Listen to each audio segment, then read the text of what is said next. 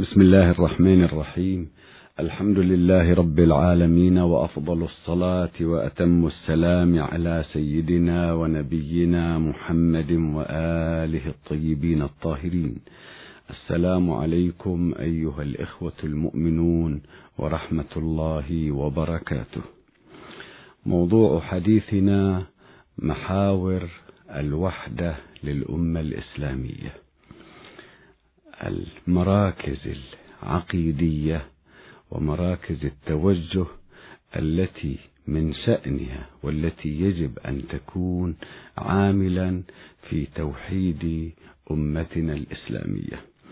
أمة رسول الله صلى الله عليه وآله وسلم أنعم الله عليها بنعم كبيرة، وحتى أهل الكتاب يسمونها الأمة المرحومة، خاتمة الأمم التي صنعها الله عز وجل على عينه بيد خاتم رسله، سيد البشر، سيد الخلق، محمد صلى الله عليه وآله وسلم.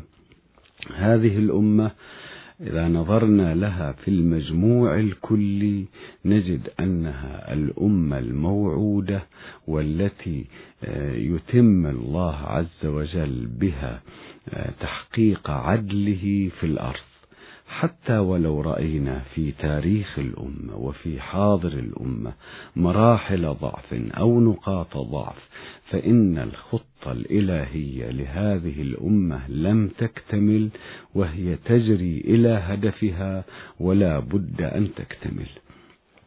الأمة الإسلامية المباركة فيها محاور مهمة لتوحيد أبنائها، لتوحيد شعوبها. أعظم محور هو التوحيد، توحيد الله تبارك وتعالى. بعد ذلك الإيمان برسول الله صلى الله عليه وآله وسلم، الإيمان برسول الله صلى الله عليه وآله، وحبه والعلاقة به، واستيعاب سيرته، والاقتداء به، ونبض قلوب الملايين به صلى الله عليه وآله وسلم. هذا محور عظيم لتوحيد جماهير الأمة وشعوبها تحت لوائه وعلى خط رسالته صلى الله عليه وآله.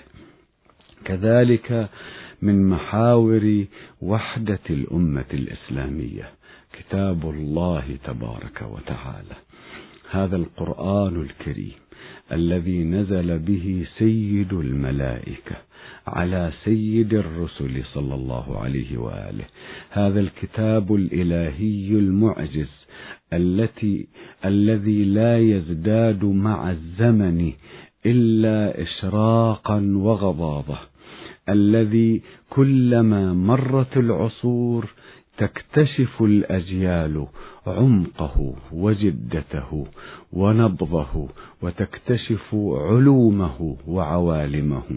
هذا القرآن الكريم أيضا محور مهم من محاور توحيد الأمة الإسلامية. القرآن الكريم تلاوته، حفظه، أحكامه، ثقافته، أجواؤه، روحانيته، الاعتقاد به، الاشتغال به، دراسته، تدريسه، علومه، هذه محور تؤلف قلوب شعوب الأمة الإسلامية على كتاب ربها، وفي نور كتاب ربها، وبهدى كتاب ربها سبحانه وتعالى. هذه نعمة عظيمة أيضا، ومحور لوحدة الشعوب. لا نعرف شعوبا أشبه أو متجانسة الثقافة، تنبض بثقافة واحدة كشعوب الأمة الإسلامية. اقرأ آية من كتاب الله تجد جميع شعوب الأمة الإسلامية من أقصاها إلى أقصاها تنبض بآيات الله تبارك وتعالى. العبادات الإسلامية محور عظيم في توحيد الأمة الإسلامية. الكعبة المقدسة، مكة المكرمة، محور تهوي إليها أفئدة الأمة الإسلامية من أقصى الأرض إلى أقصاها. هذه أيضا محور من محاور توحيد الأمة الإسلامية. القدس الشريف، المدينة المقدسة، مسرى رسول الله صلى الله عليه وآله وسلم، وأولى القبلتين المسجد الأقصى. القدس أيضا محور من محاور توحيد الأمة الإسلامية، مركز الإسراء والعروج بنبيهم صلى الله عليه وآله، مركز أبيهم إبراهيم وأبناء إبراهيم. هذا أيضا وما ورد حول القدس بأنها ستبقى بإذن الله عز وجل إسلامية ومركزا لوحدة الأمة الإسلامية، وأن الأمة لا بد أن تجتمع لرفع الظلامة عن القدس الشريف والمسجد الأقصى. هذا أيضا محور من محاور وحدة أمتنا الإسلامية. كذلك أيضا من محاور وحدة هذه الأمة العظيمة والتي تملكها حب أهل البيت، أهل بيت النبي صلى الله عليه وآله، وانتظار خاتمهم ومهديهم الإمام المهدي أرواحنا له الفداء. هذا محور أيضا يشترك فيه جميع المسلمين، كل شعوب أمتنا الإسلامية تحب أهل بيت بيت النبي صلى الله عليه وآله وسلم. وعندما تسمعون عن كلمة النواصب، النواصب هذه حالة مرضية لا تمثل شعوب أمتنا الإسلامية بعامة. الأمة الإسلامية من أقصاها إلى أقصاها، باستثناء المرضى ذوي الحالة المرضية النواصب، وباستثناء الشذاذ الخوارج إذا بقي منهم أحد في عصرنا، ولا أظن. المهم أنه بشكل عام أمة رسول الله صلى الله عليه وآله تحب أهله على اختلاف مذاهبها، تحب أهل البيت، تنبض قلوبها بحبهم، تصلي على رسولها صلى الله عليه وآله وعلى آله الأطهار وعلى أصحابه الأبرار. كل الأمة الإسلامية تحب أهل البيت عليهم السلام، ولماذا لا تحبهم وهي تقرأ في كتاب ربها وجوب حبهم؟ قل لا أسألكم عليه أجرا إلا المودة في القربى. ولماذا لا تحبهم الأمة الإسلامية؟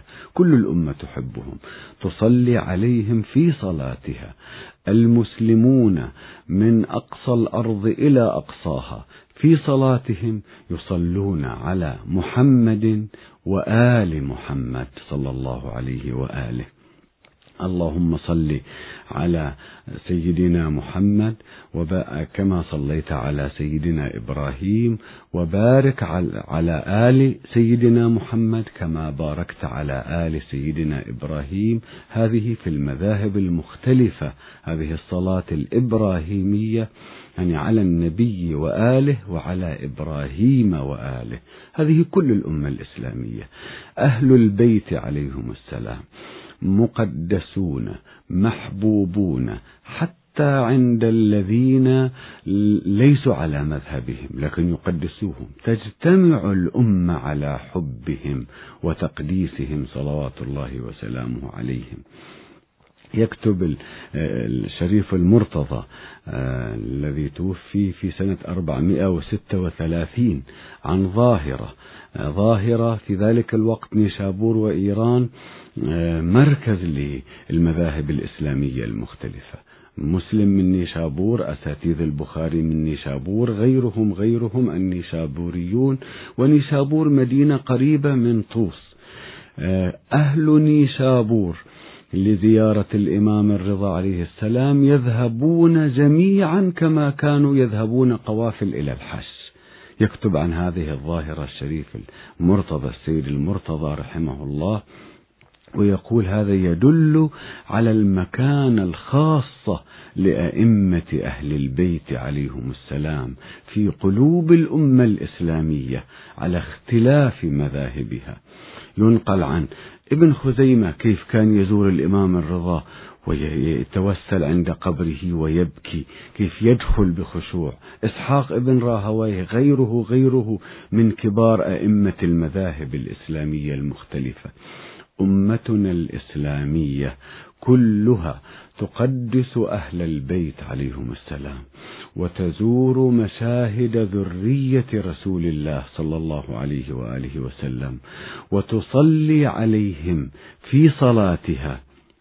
إذن هذا محور محور مهم لتوحيد الأمة الإسلامية حول رسول الله صلى الله عليه وآله وحول أهل بيته الطاهرين عليهم السلام. والإمام المهدي المنتظر أرواحنا فداه، هذا المحور العقائدي المرتبط برسول الله المبشر به من رسول الله صلى الله عليه وآله، هذا محور مهم في توجيه قلوب وأفكار الأمة الإسلامية وفي توحيد صفوف وتطلعات أمتنا الإسلامية من أقصاها إلى أقصاها. كل المسلمين يعتقدون، لأنه ثبت عندهم في مصادرهم المعتبرة بأحاديث صحيحة متعددة بلغت حد التواتر عند الجميع، أن رسول الله صلى الله عليه وآله وسلم أخبر هذه الأمة على أن أخبرها بأن الله تبارك وتعالى له خطة في الإسلام، له خطة في هذه الأمة، وأنه بنا بدأ الله تكوين وصناعة هذه الأمة على يد رسول الله صلى الله عليه وآله، وبنا يختم. الختام هنا بمعنى تحقيق الأهداف الكاملة. يختم الله عز وجل بمهديه الموعود من ذرية رسول الله صلى الله عليه وآله وسلم. هذه هي الخطة الإلهية لمسار الأمة الإسلامية. ينظر البعض نظرة ناقصة للتاريخ والحاضر، يتصور أن الأمة الإسلامية استنفدت وأن القوة الإسلامية المخزون الإسلامي قد تم وانتهى. هذا اشتباه. هذا المخزون الإسلامي الذي نزله الله عز وجل وأنشأه على يد رسوله صلى الله عليه وآله، هذا المد الذي أحدثه رسول الله صلى الله عليه وآله في العالم باسم الإسلام، ودخلت فيه إلى واهتدت بنوره شعوب من قارات الدنيا المختلفة. هذا المد لم ينتهي زخمه، لم تنتهي خطته، وإنما هو سائر إلى هدفه. لم يتخلى الله تبارك وتعالى عن هذه الشجرة التي غرسها بيد رسوله صلى الله عليه وآله، أثمرت أفواجا وأجيالا وستثمر أفواجا للعالم ويجني من ثمارها كل العالم، وإثمارها الموعود الآتي سيكون على يد ابن رسول الله صلى الله عليه وآله. لقد ثبت عند جميع المسلمين أنه قال صلى الله عليه وآله: إن كل نبي ذريته من صلبه، وذريتي من علي وفاطمة، وهم يفتون بأنهم أبناء كالأبناء الصلبيين للنبي صلى الله عليه وآله. وكان يقول للحسن ابني وللحسين ابني. إذن على يد الابن البار الموعود لرسول الله صلى الله عليه وآله الإمام المهدي أرواحنا فداه ستثمر ثمرتها الموعودة، ويتحقق العدل الإلهي ويظهر عدل الإسلام، عدل القرآن، معجزة القرآن، معجزة الشريعة، تتم بشكل عملي أهداف رسول الله صلى الله عليه وآله، خطة الله تبارك وتعالى في هذا الدين المبارك.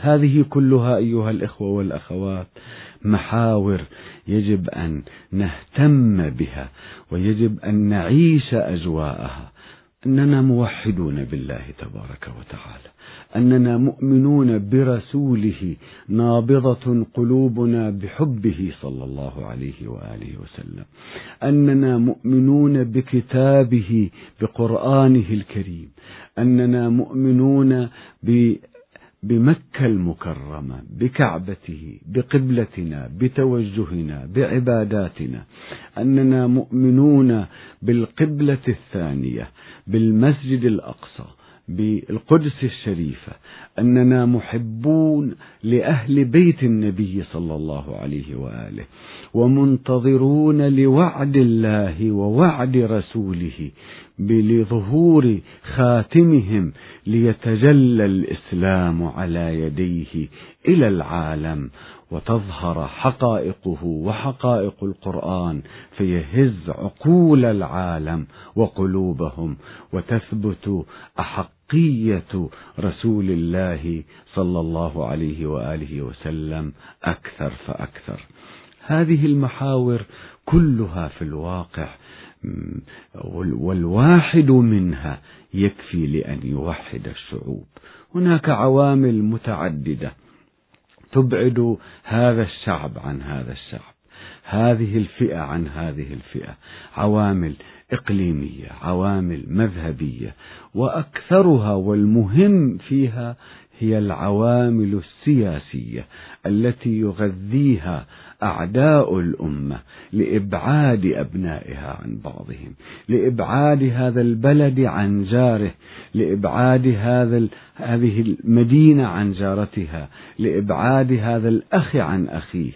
وعلينا نحن أن نركز على عناصر توحيد أمتنا، وأن نأمل أن يتم جمع شمل أمتنا الإسلامية تمهيدا لظهور الإمام المهدي عليه السلام، إلى أن يتم جمع شملها على يده.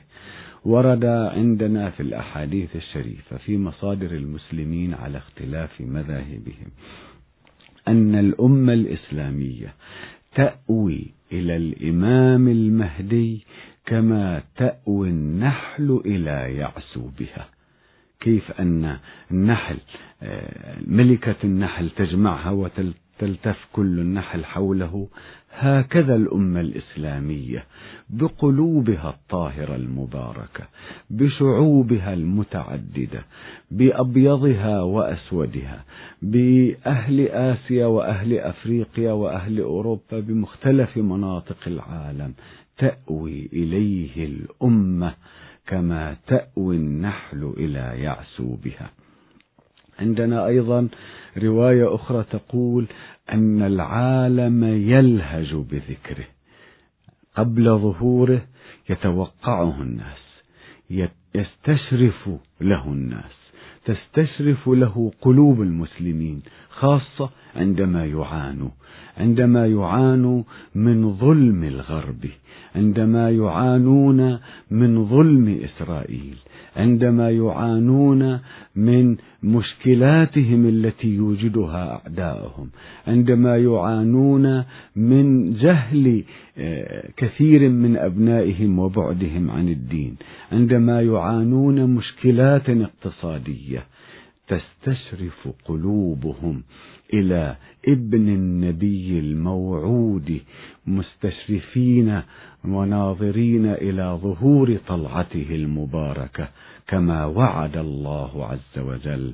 ووعد رسوله صلى الله عليه وآله بأنه حتم من الله لا محيص عنه أن يبعثه الله عز وجل، وأن يوحد الأمة على يده، وأن يملك ليملأ به الأرض قسطا وعدلا كما ملئت ظلما وجورا.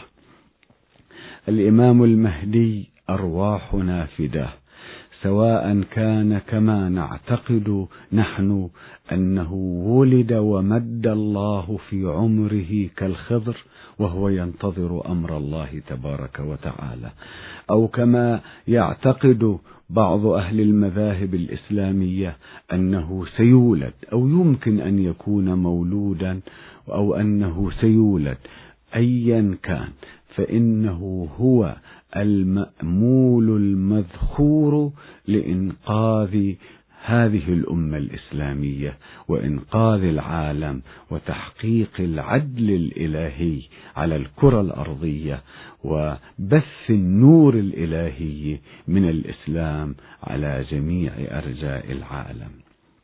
الإمام المهدي أرواحنا فداه عقيدة كل المسلمين، ولأنه محل أمل المسلمين، لأنه مركز توجه أنظار الشعوب الإسلامية. نلاحظ أن هناك حالات استغلال لعقيدة الإمام المهدي عليه السلام، هناك حالات ادعاء للمهدية غير صحيحة. والإمام المهدي عليه السلام لا يمكن أن يشتبه أمره بإنسان عادي، إنسان يدعي أنه هو المهدي. سمعت عن الكثيرين يدعي، هنا يدعي أنه هو المهدي، هذا يدعي له الناس أنه هو المهدي. الإمام المهدي الموعود أرواحنا له الفداء له علامات، وشخصيته تختلف عن الشخصيات الأخرى. في حديث أن أحدهم يسأل الإمام جعفر الصادق عليه السلام، يقول له: إذا رفعت رايات أخرى، يعني ادعى ناس أنهم المهدي، كيف نعرف مهديكم؟ فنظر إلى الإمام الصادق عليه السلام إلى قوة في الغرفة تدخل منها الشمس، قال له: انظر إلى ضوء الشمس. نظر، قال: إن أمرنا أبين من ضوء الشمس، أمرنا أوضح.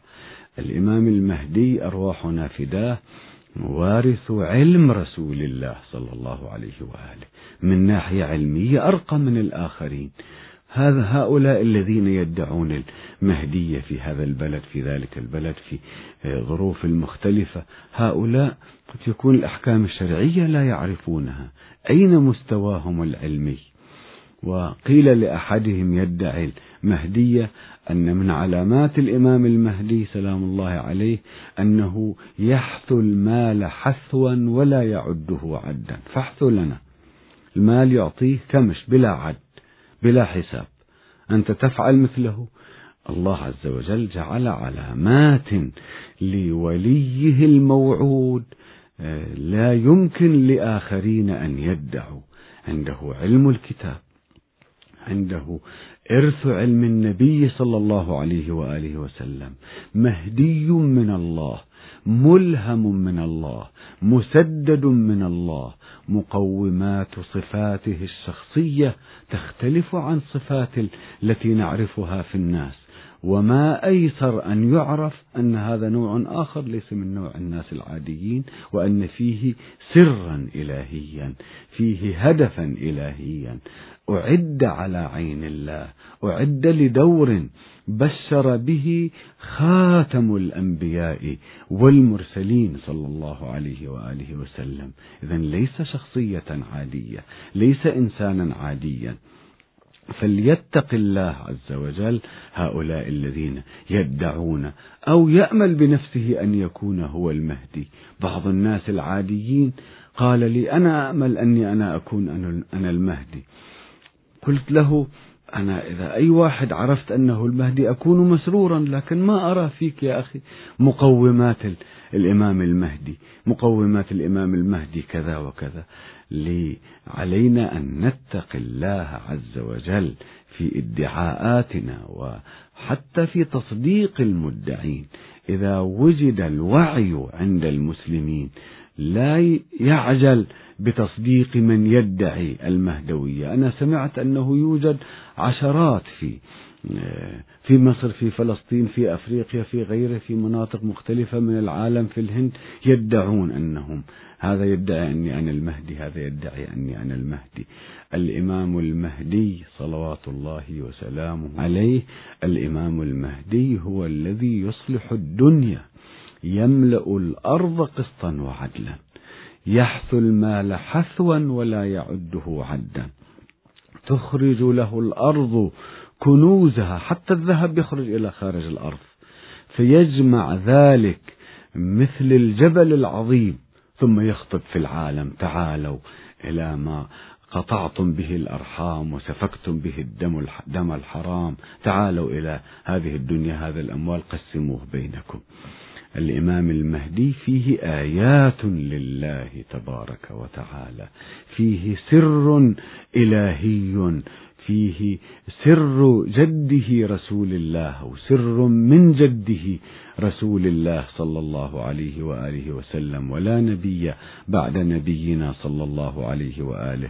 هو خاتم الأوصياء، هو المهدي الموعود، وليس نبيا يوحى إليه صلوات الله وسلامه عليه، وإن وإنما يلهم من الله، وإنما بشر به خاتم النبيين جده صلى الله عليه وآله وسلم.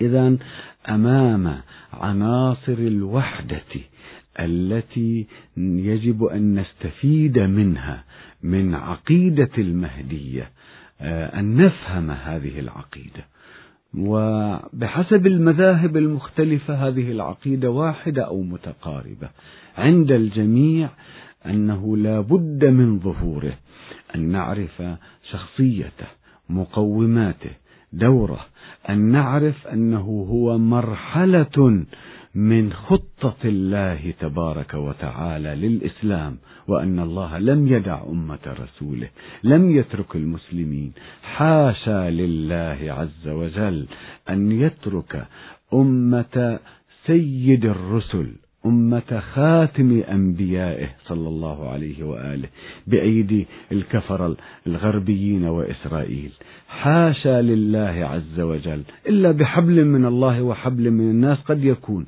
لكن لن تفنى هذه الأمة، لن تغلب انغلابا دائما هذه الأمة، يمكن أن تغلب إلى حين، يمكن أن يأتي موج الغزو الغربي، الغزو الصليبي، الغزو الصهيوني، يمكن أن يأتي إلى حين، إلى مرحلة، إلى فترة تمتحن به الأمة، قد تؤدب به الأمة، ولكن الله عز وجل لم يتركها ولن يتركها ولن يتركها، بذلك وعدنا سبحانه، وعدنا بأنه سيظهر دينه على الدين كله، هذا الدين له، دين التوحيد له، مشروع الأمة له، لن يتركه سبحانه وتعالى، ونحن على ميعاد بوعده ووعد رسوله صلى الله عليه وآله بأنه لا بد أن يبعث الخاتم،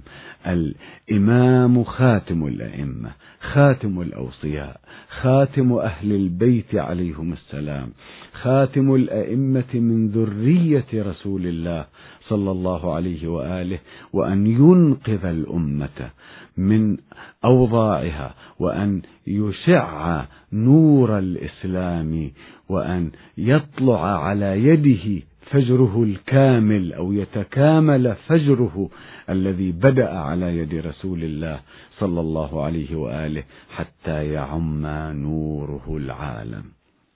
أيها الإخوة المؤمنون، أيها الأخوات المؤمنات، إننا نعتز ونفتخر بأننا ننتمي إلى رسول الله صلى الله عليه وآله، وبأننا من هذه الأمة التي تحمل محاور قوتها ومحاور وحدتها، وعلينا أن نعمل دائما لجمع صفوفها ولتوجيهها نحو نبيها ونحو مهديها الموعود، أرواحنا فداه. إن واجباتنا هي الواجبات الشرعية، الأحكام الشرعية لا تتغير، وإنما عقيدة الإمام المهدي سلام الله عليه تجعلنا نأمل بمستقبل الأمة، تجعلنا على يقين بأن النصر للإسلام مهما تأخر، النصر لأمة رسول الله صلى الله عليه وآله وإن تأخر النصر، وإن لم تكتمل عوامله بسبب الأمة أو بسبب أعدائها، ولكنه نصر حتمي. وإن واجبنا أن نتعرف أكثر على رسول الله صلى الله عليه وآله، على أهل بيته، أن نقرأ أحاديث الإمام المهدي عليه السلام في مصادر المذاهب المختلفة، أن نقرأها، أن نتفهمها، أن نعطي الأمل في قلوب أولادنا وجيلنا، في قلوب شعوبنا، بأن المستقبل لها بوعد الله تبارك وتعالى. هذا المحور المهم في توحيد الأمة يجعل علينا مسؤولية أن نثقف أبناءنا وأمتنا بثقافة مهدية صحيحة لا خيالية، وأن نعطيهم أملا بظهور الإمام المهدي عليه السلام صحيحا أيضا، وأن نعرفهم أننا على ميعاد حتمي بنصر الله تبارك وتعالى الذي وعده، وعلى ميعاد بفجر النصر ليظهر الله عز وجل حق حق رسوله صلى الله عليه وآله، حق قرآنه، ليظهر حق أمته المظلومة التي تناوبها الأعداء عبر قرون، وفي عصرنا يشددون القبض عليها، خاصة في المناطق التي تعاني فيها مباشرة من أعدائها، مثل مناطق فلسطين، مناطق البوسنة، من الصراعات الداخلية التي هي بأيدي خارجية مثل أفغانستان، في مناطق أخرى من العالم.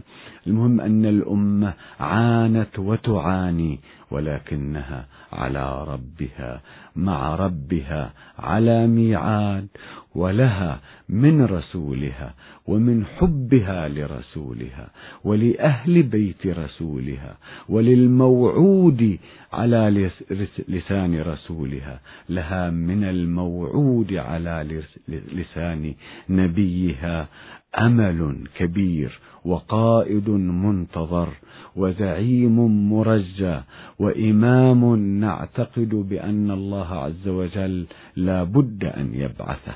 وقد ورد عندنا في الأحاديث أنه يدخل القدس سلام الله عليه الإمام المهدي، وفي رواية وحرسه اثنا عشر ألفا، وفي رواية أنه يدعو اليهود إلى الإسلام ويستخرج لهم نسخة من التوراة من جبل بفلسطين، فيؤمن على يده ثلاثون ألفا منهم.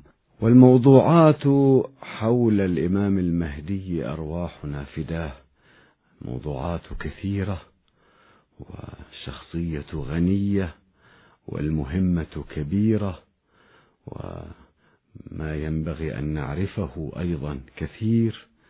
وفقط أقدم لإخواني وأخواتي عرضا موجزا عن ملامح شخصيته ومسلكيته التي وردت في الأحاديث، صلى الله على نبينا وآله وعلى خاتم أوصيائه الإمام المهدي. ورد من صفاته أنه أجل الجبين، أقنى الأنف، أفرق الثنايا، هذه من صفاته. وورد أن جسمه جسما كبيرا قويا.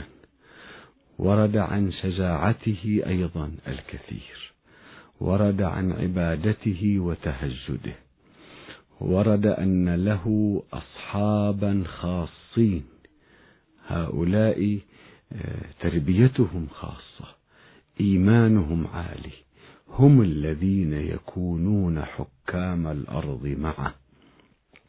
ويعتقد كثير من علماء المسلمين من من التابعين لمذهب أهل البيت عليهم السلام وغيرهم أن الإمام المهدي سلام الله عليه هو الجندي الأول لله عز وجل في في جنوده المخفيين الذين يقومون بمهمات، وأن الخضر أحد وزرائه. ورد عندنا أن أصحابه الخاصين ثلاثمائة وثلاثة عشر على عدد أهل بدر، هؤلاء الخاصون الذين يكونون حكام العالم في عهده. وورد أنه عندما يمكنهم أن يشاهدوه وهم في مكانهم ويتكلموا معه. ورد أنه يحكم بلا بينة، الإمام المهدي يلهم حكم الله عز وجل بالواقع لا يحتاج إلى بينة. وورد أنه يقيم العدل حتى في أبسط الأمور بين جميع البشر، وأنه شديد على العمال، جواد بالمال، شديد على العمال، رحيم بالمساكين كأنما يلعق المساكين الزبد، وأنه لا يبقى في عصره فقير، بل أكداس الأموال توجد. إذا الإنسان يريد أن يخرج زكاته صدقته لا يجد لها محلا، لا يجد فقيرا. الأرض تنبت نباتاتها، كل ما كان فيها من نبات انتهى تنبته، لا تظلم منه شيئا. ولعل لذنوب البشر أثرا في اختفاء كثير من النباتات والثمار، أو في في نوعية الثمار، في تنزل جودة الثمار. الأرض تخرج نباتها لا تظلم منه شيئا. وعندنا روايات أيضا أنه ما بين العراق ومكة هذه الصحراء تكون مروجا وأنهارا، وأن الله عز وجل ينزل بركاته على أهل الأرض. وقد يكون يبلغ الأمر في زمنه صلوات الله عليه إلى مجتمع لا نقد، أن الناس لا يحتاجون إلى مال ليشتروا، كل إنسان يقدم أكثر مما عليه ويأخذ ما يريده. وهذا الذي هو سائد على ألسنة بعض جداتنا وعوام الناس يتوارثونه، وإن لم أجد له رواية لكن قد يكون له أصل من رواية، أن الناس يتعاملون بالصلاة على النبي صلى الله عليه وآله.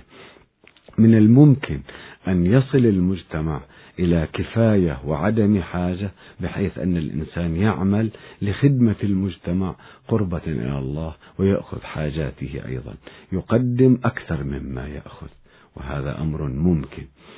من الأمور المهمة التي تتحقق على يد الإمام المهدي أرواحنا فداه العدل بين فئات المجتمع وطبقاته، العدل بين القوميات المختلفة، العدل بين الكبير والصغير والشريف والوضيع، العدل بين المسؤول والمواطن. هذه أنواع من العدالة يريدها الناس، يسعى لها الناس، ولكن الضعف البشري عادة يمنع من تحققها. يحقق هذه العدالة الإمام المهدي سلام الله عليه. من الأمور التي تتحقق على يده تطور العلوم، أنه يضم، ورد أن العلم عندما يظهر الإمام المهدي سلام الله عليه يكون جزئين، فيضم إليه خمسا وعشرين جزءا، يعني خمسة وعشرين ضعف يتطور العلم على يده، يضمها إليه ويبثها في الناس سبعا وعشرين جزءا. وفي عصره سلام الله عليه قد يكون الرواح إلى المجرات الأخرى، إلى العالم الآخرة، رواح والمجيء أمرا طبيعيا. أن يرى من في المشرق من في المغرب، يسمع من في المشرق، الآن يسمع وقد يرى، ولكن تتطور خمسة وعشرين ضعفا إذا ظهر في عصرنا، عما يكون في عصره خمسة وعشرين ضعفا تتطور العلوم، وهذا أمر عظيم غير عادي أيضا.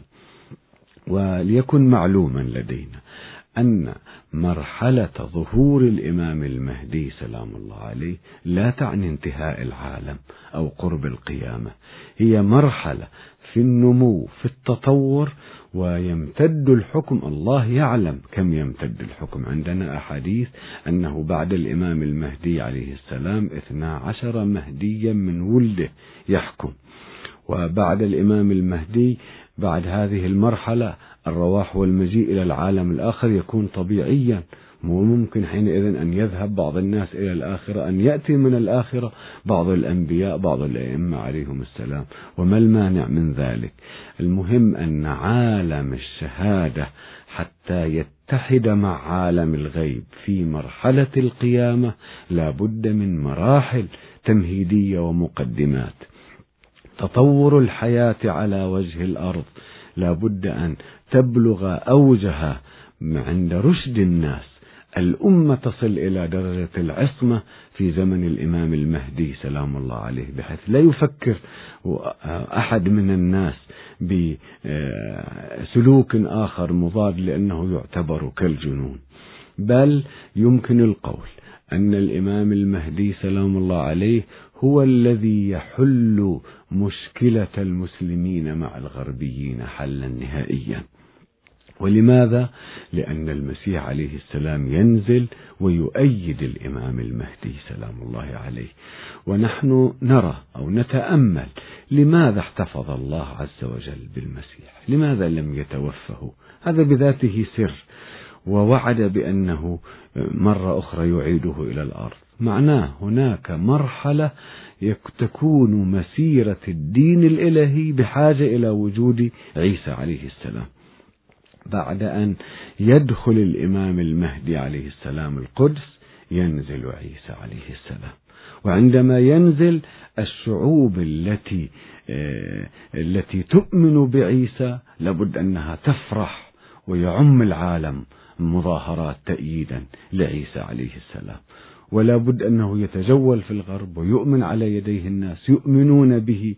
وفي مرحلة من المراحل أول ما ينزل عيسى عليه السلام ورد عندنا أنه يسعى في الصلح بين المهدي وبين الروم، يعني بين قومه، ويكون الصلح لمدة عشر سنين، يعني لابد عند ظهور الإمام المهدي سلام الله عليه وأخذه القدس يهتز العالم الغربي، فينزل المسيح عليه السلام ليهدئ ويعقد صلحا، هذا الصلح لمدة عشر سنين، ولكنهم ينقضونه بعد ثلاث سنين، وينقسم العالم الغربي ما بين مؤيد للمسيح عليه السلام وما بين مؤيد لدوله التي تريد أن تحارب الإمام المهدي عليه السلام.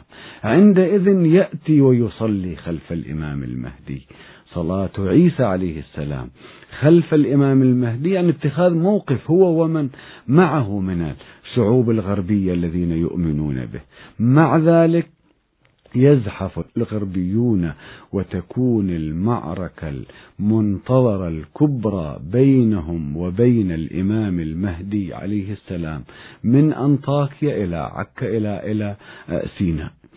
كل هذه هذا الساحل ساحل ساحل فلسطين، ساحل تركيا وسوريا ولبنان إلى مصر تكون ساحة المعركة الموعودة، وعلى أثرها يتم نصر الله تبارك وتعالى للإمام المهدي عليه السلام، وينفتح الغرب، يعني الحكومات التي تمنع شعوبها من رؤية الحق ومن الإيمان بالحق تسقط واحدة تلو الأخرى، ويذهب الإمام المهدي وأصحابه الحواريون وعيسى عليه السلام إلى تلك الشعوب وتلك المناطق، ويعم العالم نور الإسلام على يد الإمام المهدي وعلى يد عيسى المسيح عليه السلام.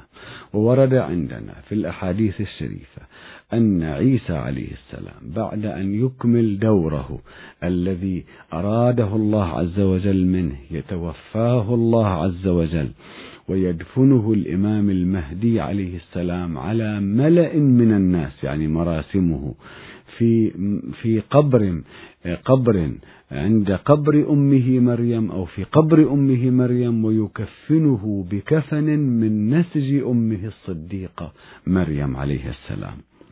إذن هذه المسألة مسألة أن الإمام المهدي عليه السلام سيحقق وحدة الدين الإلهي بمساعدة المسيح عليه السلام، وسيحقق اتجاه من فيه خير من اليهود إلى التوحيد الأصلي.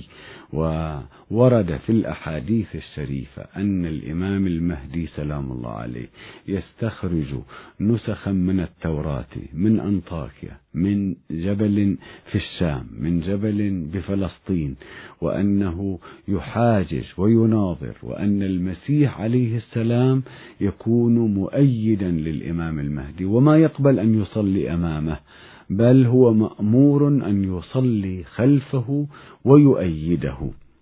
هذه صورة مختصرة جدا أو لمحات عما ورد عن أحاديث الإمام المهدي أرواحنا فداه. إنما تملكه أمتنا الإسلامية من قوة إسلامها الذاتية، من قوة حقها الذاتية، من الوعد الإلهي لها بأنه لا بد أن يصل الإسلام إلى أوجه على يد المذخور الموعود من ذرية رسوله صلى الله عليه وآله وسلم. هذه كلها عوامل أمل تدفعنا إلى الأمل، وتدفعنا إلى أن نتوحد تحت راية رسول الله صلى الله عليه وآله، وتحت راية وعلى أمل لقاء ولده الموعود إمامنا المهدي أرواحنا له الفداء، وعجل الله تعالى فرجنا به. والسلام عليكم ورحمة الله وبركاته.